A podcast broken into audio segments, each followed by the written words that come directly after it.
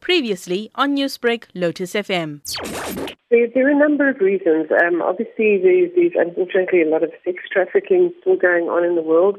It has for hundreds of years, and it's certainly not going to stop anytime soon. There are a lot of sick people out there as well, unfortunately. The greater majority of children who are kidnapped, very young children, there's not usually a very good outcome.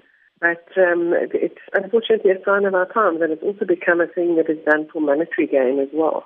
So if something like this does happen, what is the most effective option that a parent has as an immediate way of finding their loved one? What one has to do is search the immediate area as fast as you can, especially with a younger child. Um, we refer to the golden hour being the most important time.